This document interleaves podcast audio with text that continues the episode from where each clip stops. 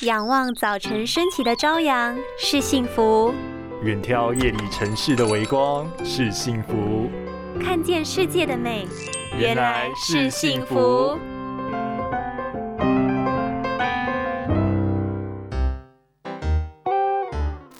商演行为不 NG，上次和大家分享的商演行为有没有好好改善了呢？今天也要继续跟大家分享有哪些什么？原来这些习惯也会伤害眼睛？没错，千万不要为了一时的方便造成永久性的伤害哟。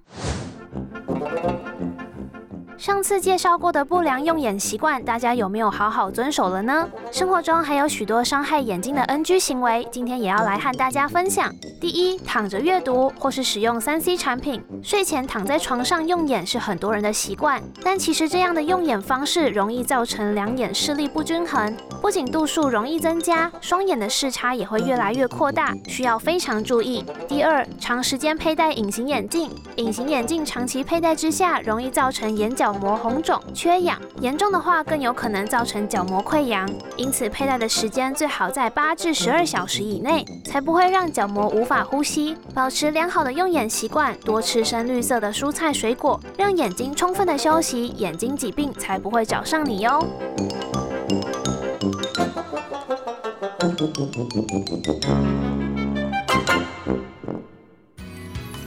拥有清晰明亮的视野就是幸福，看得见的保护力，世界革命。